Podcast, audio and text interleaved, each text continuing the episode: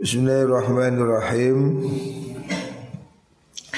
Allah Ta'ala ila Dawud Ma min abdin ya'tasimu bi Duna khalqi A'rifu dhalika min niyadih Fatagidu samawati biman fiha Illa jaldu lahu min baini dhalika makhrajan Hadis riwayat dari Rasulullah sallallahu alaihi wasallam Allah Ta'ala ila Dawud Auha paring wahyu sinten Allah Ta'ala ila Dawud maring Nabi Dawud. Ma min abdin wahyunya begini. Jadi ini bagian dari riwayat Rasulullah Sallallahu Alaihi Wasallam terhadap kitab-kitab yang terdahulu. Jadi risalah Islam risalah Nabi Muhammad Sallallahu Alaihi Wasallam ini sudah mencakup dari apa yang sudah terjadi pada Nabi yang lampau yang dulu. Makanya Nabi juga bisa mengkisahkan wahyu-wahyu yang dulu pada Nabi Daud, pada Nabi Musa, pada Nabi Ibrahim ya. Ini Nabi mengatakan di antara wahyu yang diturunkan Allah pada Nabi Daud ya. Nabi Daud ini ayahnya Nabi Sulaiman ya, yang dianggap oleh nabinya Bani Israel.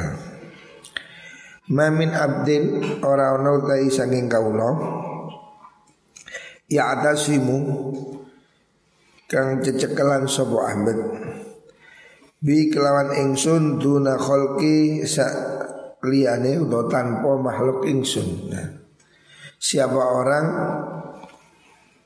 berpegang teguh kepada saya ya. Pada Allah maksudnya. Siapa orang memasrahkan hidupnya kepada Allah Bukan kepada makhluk.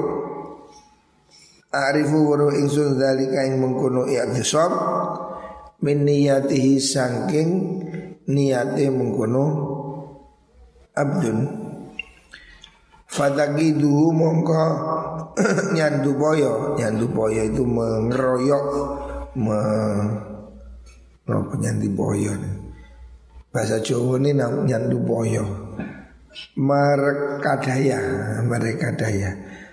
Me,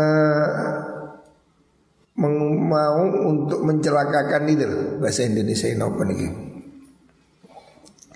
Nyandu, nyandu boyo Ngeroyok lah jadi kalau orang berpegangan pada Allah Kalau manusia ini mengambil backingnya adalah Allah Dikeroyok orang sak dunia ya.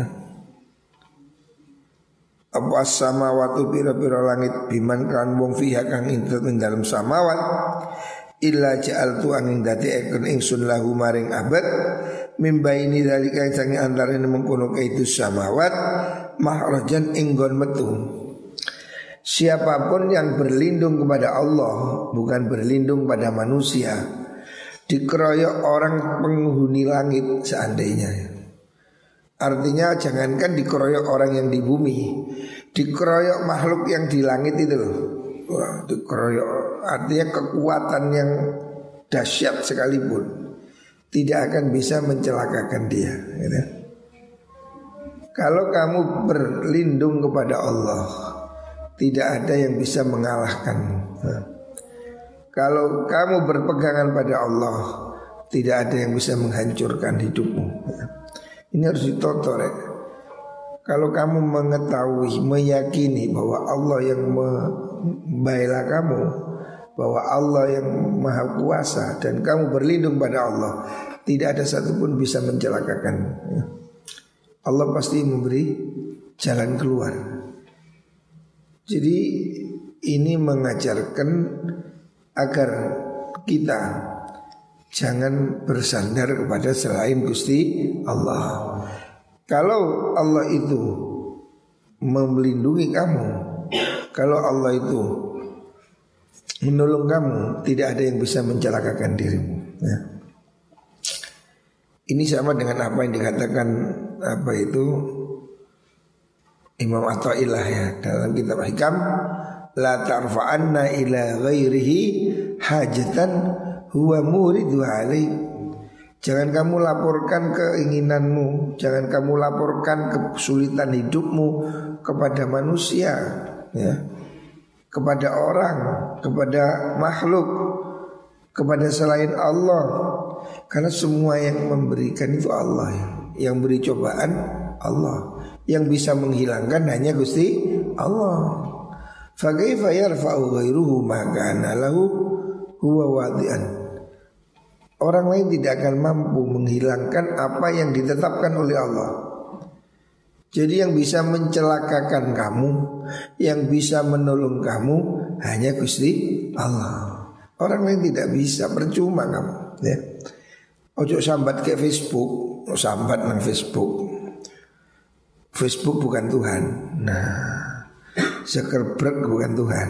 Nah, kalau kamu mau sambat Sambatlah hidupmu pada Gusti Allah Kalau kamu merasa susah Merasa sedih Merasa butuh sesuatu Mintalah pada Allah ya.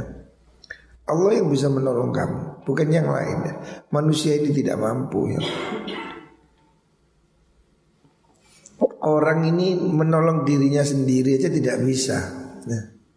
Dokter menyelamatkan dirinya juga tidak bisa Buktinya Kasus pandemi ini dokter yang berguguran banyak sekali. Walaupun secara teknologi teknis mereka sudah hebat, nyatanya mereka mati juga ya. Jadi kamu nggak bisa mengandalkan dokter. Wong dokter juga masih mati. Yang bisa diandalkan dalam hidup ini hanyalah Allah Subhanahu wa taala. Makanya wahyu Allah pada Nabi Dawud mengatakan begitu. Jangan kamu laporkan kesulitan hidupmu pada selain Allah. Ya. Siapa orang berpegang teguh hidupnya kepadaku kata Allah bukan kepada makhlukku maka seandainya dikeroyok makhluk di langit ya jangankan makhluk di bumi makhluk di langit aja sudah yang tidak nampak yang kamu tidak bisa ngatasi itu tidak akan bisa mengalahkan kamu. Nah. Kamu tidak akan bisa dicelakakan oleh makhluk yang lain selama kamu masih dilindungi oleh Gusti Allah. Nah, ini yang harus kamu yakini ya. Sepanjang hidupmu ya. Kalau urusanmu kamu serahkan pada orang lain ya. Kalau kamu menggantungkan hidupmu pada ijazah, pada kerjaan, pada apa, kamu akan kesulitan. Karena ijazah juga nggak jamin apa-apa hari ini. Sarjana nganggur, uh belakik kakian. Gojek-gojek sarjana sekarang. Ya. Kamu jangan nyandarkan hidupmu pada akalmu, pada orang, pada siapa pun sandarkan hidupmu pada Allah Subhanahu wa taala. Kalau Allah yang menolong kamu, tidak ada yang bisa mengalahkan kamu. Ya. Yakin ini. kamu harus meyakini tidak ada yang bisa menolong kecuali Allah Subhanahu wa taala. Ini harus ada pada semua keyakinan kita. Supaya kita ini tidak mudah stres. Termasuk hari ini orang ketakutan dengan corona ini karena dia hanya mengandalkan akal. Tapi kalau kita bersandar pada Allah di samping pada sebab ya, sebab ya hati-hati pakai masker, pakai sabun, jangan ngeluyur, itu kan sebab. Tapi sandarkan hidup pada Allah Subhanahu wa taala. Kamu tidak akan kesulitan. Sing yakin Gusti Allah mboten sari. Nah. Wa ma min abdin nan ora ana kawula ya nasimu kang tetanggengan sapa abad bi makhlukin kelan makhluk bini saklian ingsun Arifu kang wuro ingsun dari kang mengkono ayat di suami niyati sanging niyati abad illa qadok tuang ing medot ingsun asbab samai ing bira-bira sebab langit membai niyati sanging ngarepe abad. Warsahku lan warsahku dan nutupi ngaling-ngaling ingsun. Al hawa ing al hawa ing temurun. Maksudnya bantuan niku tidak bisa turun. Minta di kodamaihi saking isore.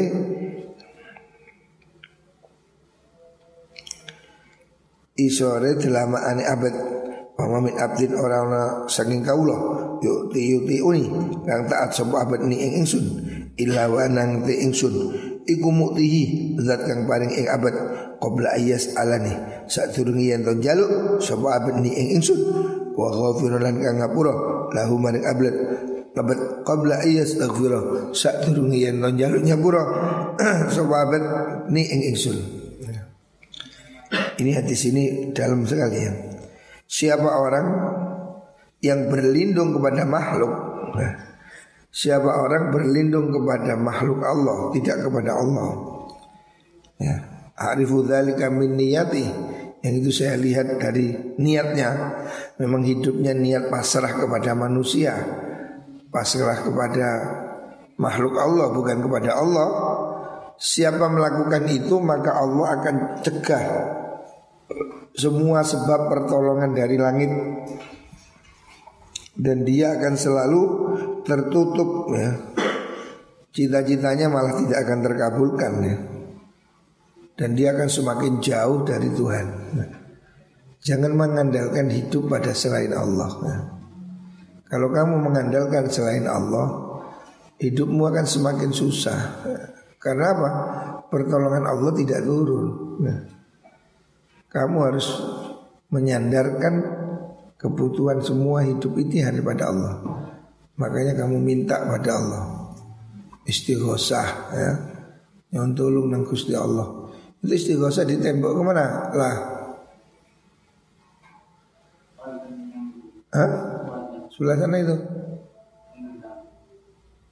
Itu supaya istighosah itu dibaca. Istighosah itu kumpulan doa ya Minta pada Allah Ya Allah Ya Qadim Ya Allah Ya Qadim Ya Sami Ya Basir Ya Fatah Ya Razak Ini semuanya Memohon pada Allah dengan Asma'ul Husna ya, ya Latif Ya Latif Ya Rahman Ya Rahim Ya Sami Ya Basir. Minta tolong pada Allah ya. Salah satu contohnya dengan Baca istighosah itu. Istighosah itu artinya minta tolong. Minta tolong pada Gusti Allah Istighosah yang kita amalkan itu yang ditaruh di tembok itu wiritannya Kiai Romli. Ya. Kiai Romli itu gurunya ayah saya. Kiai Romli Tamim seorang yang mursyid tariqah ya. Seorang wali. Makanya istighosah tetap coba dibaca ya. Istighosah itu dibaca Padahal asar baca istighosah. Kamu baca sendiri juga bisa ya. Istighosah minta Allah tolong pada Allah. Kalau Allah menolong kamu Tidak ada yang bisa mencelakakan ya. Wa ma min abdin yuti'uni illa wa ana mu'tihi qabla alani. Siapa orang taat kepadaku ya, Kata Allah Siapa orang taat padaku Illa wa ana mu'tihi qabla alani. Dia akan saya beri sebelum dia minta ya. Jadi kau gak usah kakean jaluk. Gusti Allah seru. Kebutuhan hidupmu Allah sudah tahu. Kalau kamu taat ibadah Ngajimu sergap Jamaahmu Quranmu Allah akan mencukupi hidupmu ya. Jangan khawatir. Orang ini menjadi bingung, stres, susah Karena dia menyandarkan hidup tidak kepada Allah. Karena dia tidak taat pada Allah. Kalau kamu taat pada Allah Kamu ibadahnya benar, sholatnya benar, wiridnya. Allah akan memberi sebelum kamu minta ya. Allah itu murah sekali. Yang penting dekatkan diri kepada Allah. Kalau hidupmu banyak problem, banyak masalah, berarti kamu kurang dekat kepada Allah. Mendekatlah dengan istighfar, dengan sholat, dengan fikir, Mendekatlah pada Allah. Allah akan memberimu sebelum kamu minta. Allah sudah tahu. Apa yang di hatimu Allah tahu. Apa yang kamu ingin Allah tahu ya. Kamu tidak minta pun Allah akan memberimu ya. Ini kamu amalkan, kamu lakukan. Likirnya, wiridnya, jamaahnya, Qur'annya, istighfarnya. Wis sandarkan hidup pada Allah. Gak mungkin kamu disia-siakan oleh Allah Tidak mungkin Allah akan membiarkan kamu terlunta-lunta. Allah Maha belas kasihan. Semua hidup ini kan di tangan Allah. Yang memberi tidak memberi hanya Gusti Allah. Kalau kamu bersandar pada Allah, kalau kamu beribadah sungguh-sungguh kepada Allah, tidak mungkin Allah membiarkan kamu, tidak mungkin ya. Itu tidak mungkin, mustahil. Ya. Kucing aja lon. Kucingnya tak ingone gak tahu kak ketika imanan. Nah, pokoknya Gusti Allah sing ngingu. Kita aja loh, manusia ini loh, ngingu manuk, ngingu burung, ngingu bete, mesti dipakani. Iku aku tuh kucing ini. Nopal, ini nopal. Gak makan tak seneni, Val. Kucing makani. Nah. Kucingnya loh sandar kepada manusia. Diopeni bagus di Allah. Masuk kita ini sandar dengan Allah kalau mbak kucing, tidak mungkin lah. Ya. Yakinlah Allah pasti menghidupi kamu, menolong kamu ya. Kalau kamu taat pada Allah, Allah akan mengampunimu sebelum kamu minta ampun pada Allah. Hadis riwayat Ibnu Asakir. Ini supaya kita menjadi kuat ya. Orang menjadi lemah, menjadi galau karena tidak bersandar pada Gusti Allah. Selanjutnya awal zumratin tadkhulul jannah ala suratil qamar lailatul badri. Awal zumratin utawi kawitani golongan atau kelompok ya. Kelompok yang pertama Rombongan kloter pertama. Tadkhulu kang lebu sopo zumrah. Al jannata ing suwarga Iku ala suratil komari Ing atasi rupane rembulan Nah komar Maksudnya bentuknya itu bercahaya ya, Indah ya. Lailatul Badri ing dalem malam purnama berseri-seri. Kamu pernah lihat bulan purnama? Delok aku udah latar rek bengi. Lah kon ngetwasno wasno tembok gak keto.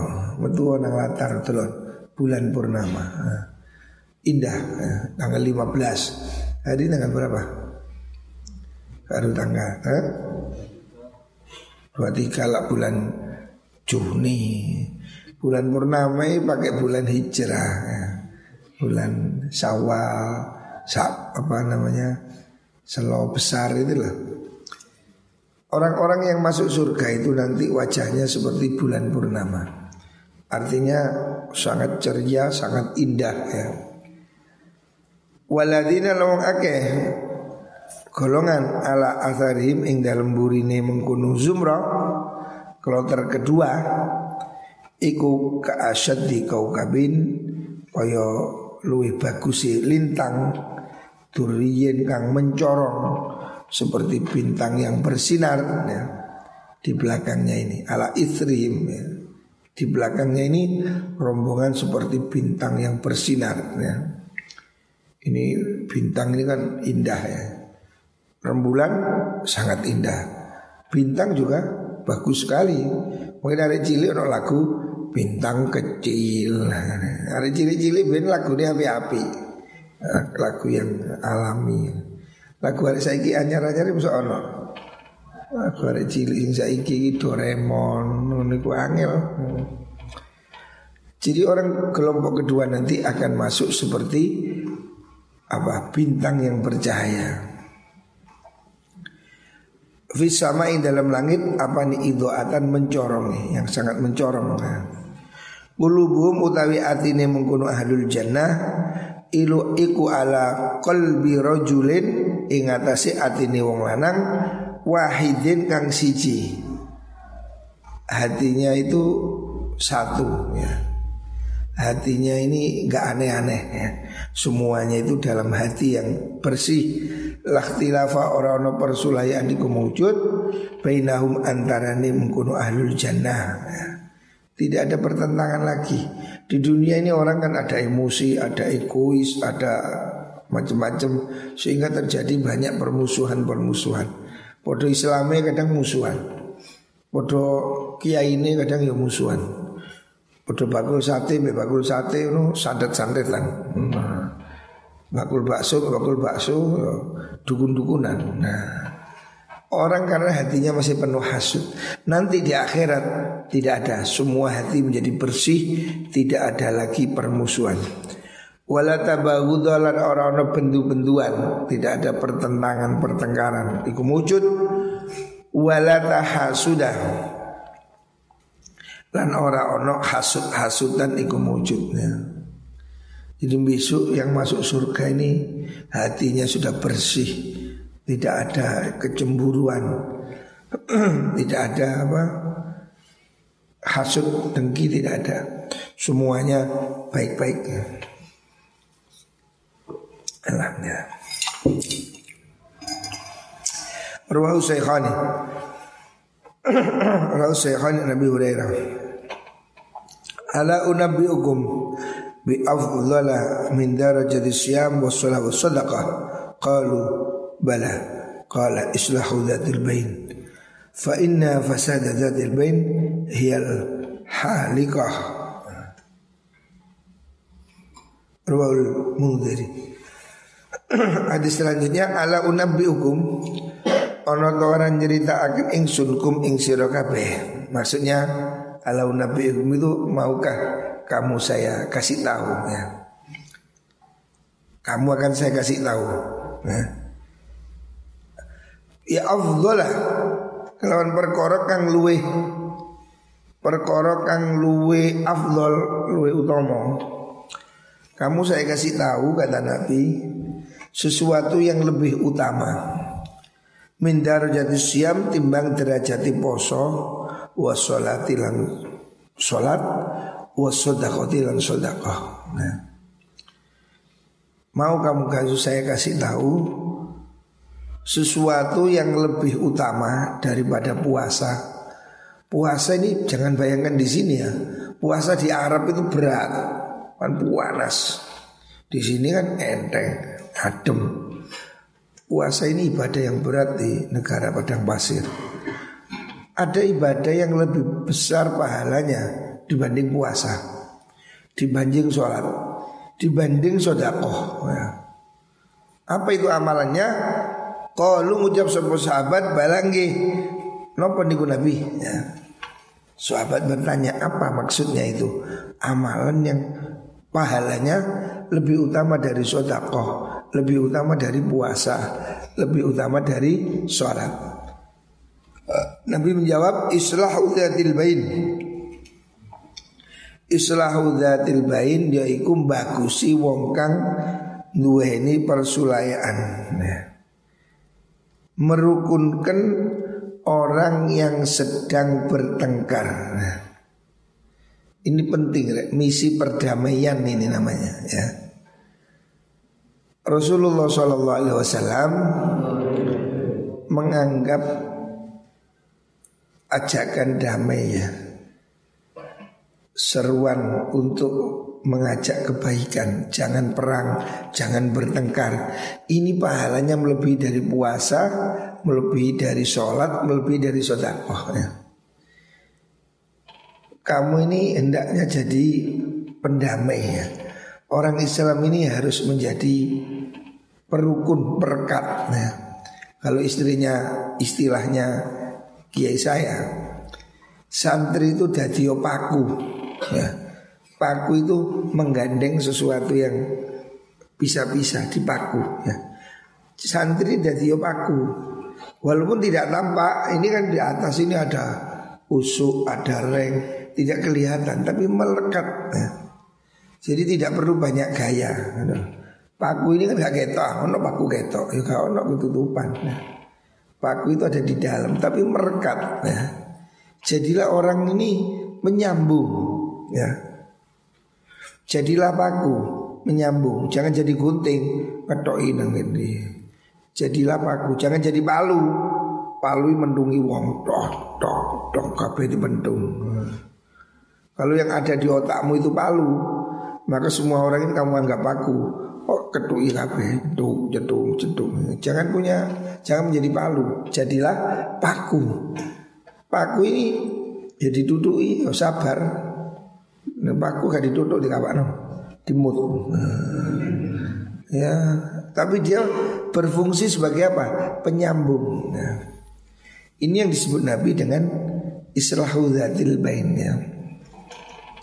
Amalan terbaik, salah satu amalan yang diakui Rasulullah Wasallam lebih utama daripada sholat, dari puasa, daripada sodakoh ya. Walaupun semuanya ini juga penting, tapi merukunkan orang bekerja untuk merekatkan, mendamaikan. Jadilah juru damai. Itu pahalanya besar ya. Fa inna fasada dzatil bain huwal halikah. Fa inna fasada dzatil bain sedune kerusakane wong kang napa niku wau tukaran. Iya iya ya mungkin dzatil bain iku al halikatu perkara kang ngilangaken maksudnya halikah itu sesuatu yang akan menghancurkan ya. Karena orang ini kalau sudah perang ya, contoh lihatlah di Syria ya, sesama muslim bertempur ya karena ada campur tangan adu domba Yahudi atau Wahabi dan seterusnya.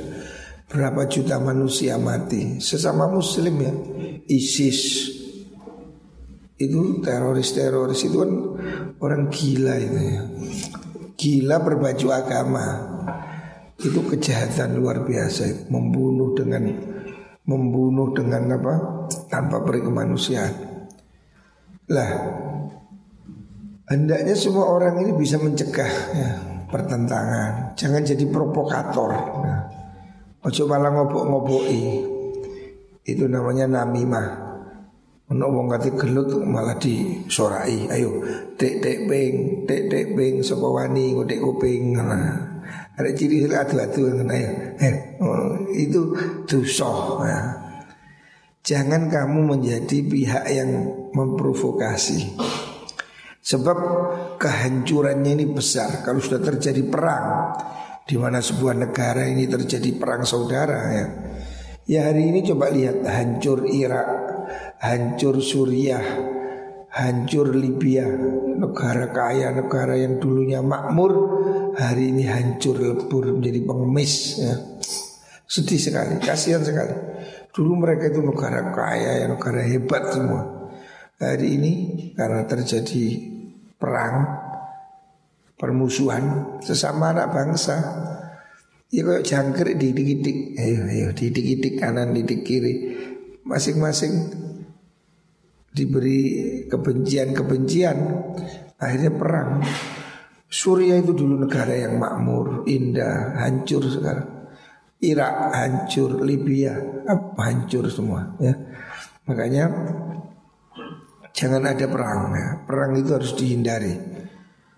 Kekacauan ya pemerintah yang jelek kata ayah saya dulu. Pemerintahan yang brengsek ini masih lebih baik daripada perang sultanun zulum khairun min fitnatin tadum. Pemerintahan yang buruk itu masih lebih baik daripada perang. Karena kalau sudah perang, nggak bisa apa-apa, nggak bisa sekolah, nggak bisa ngaji, nggak bisa kerja, nggak bisa. Nah, makanya harus dihindari. Ya.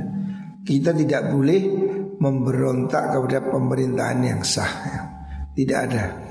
Siapa pun jadi pemimpin wajib ditaati. Walaupun dia itu kata Nabi Abdul Habashi Walaupun dia itu seperti budak Ethiopia Budak hitam pun Kalau dia jadi pemimpin Wajib ditaati Karena apa? Efek daripada perpecahan Efek dari peperangan Ini jauh lebih buruk ya.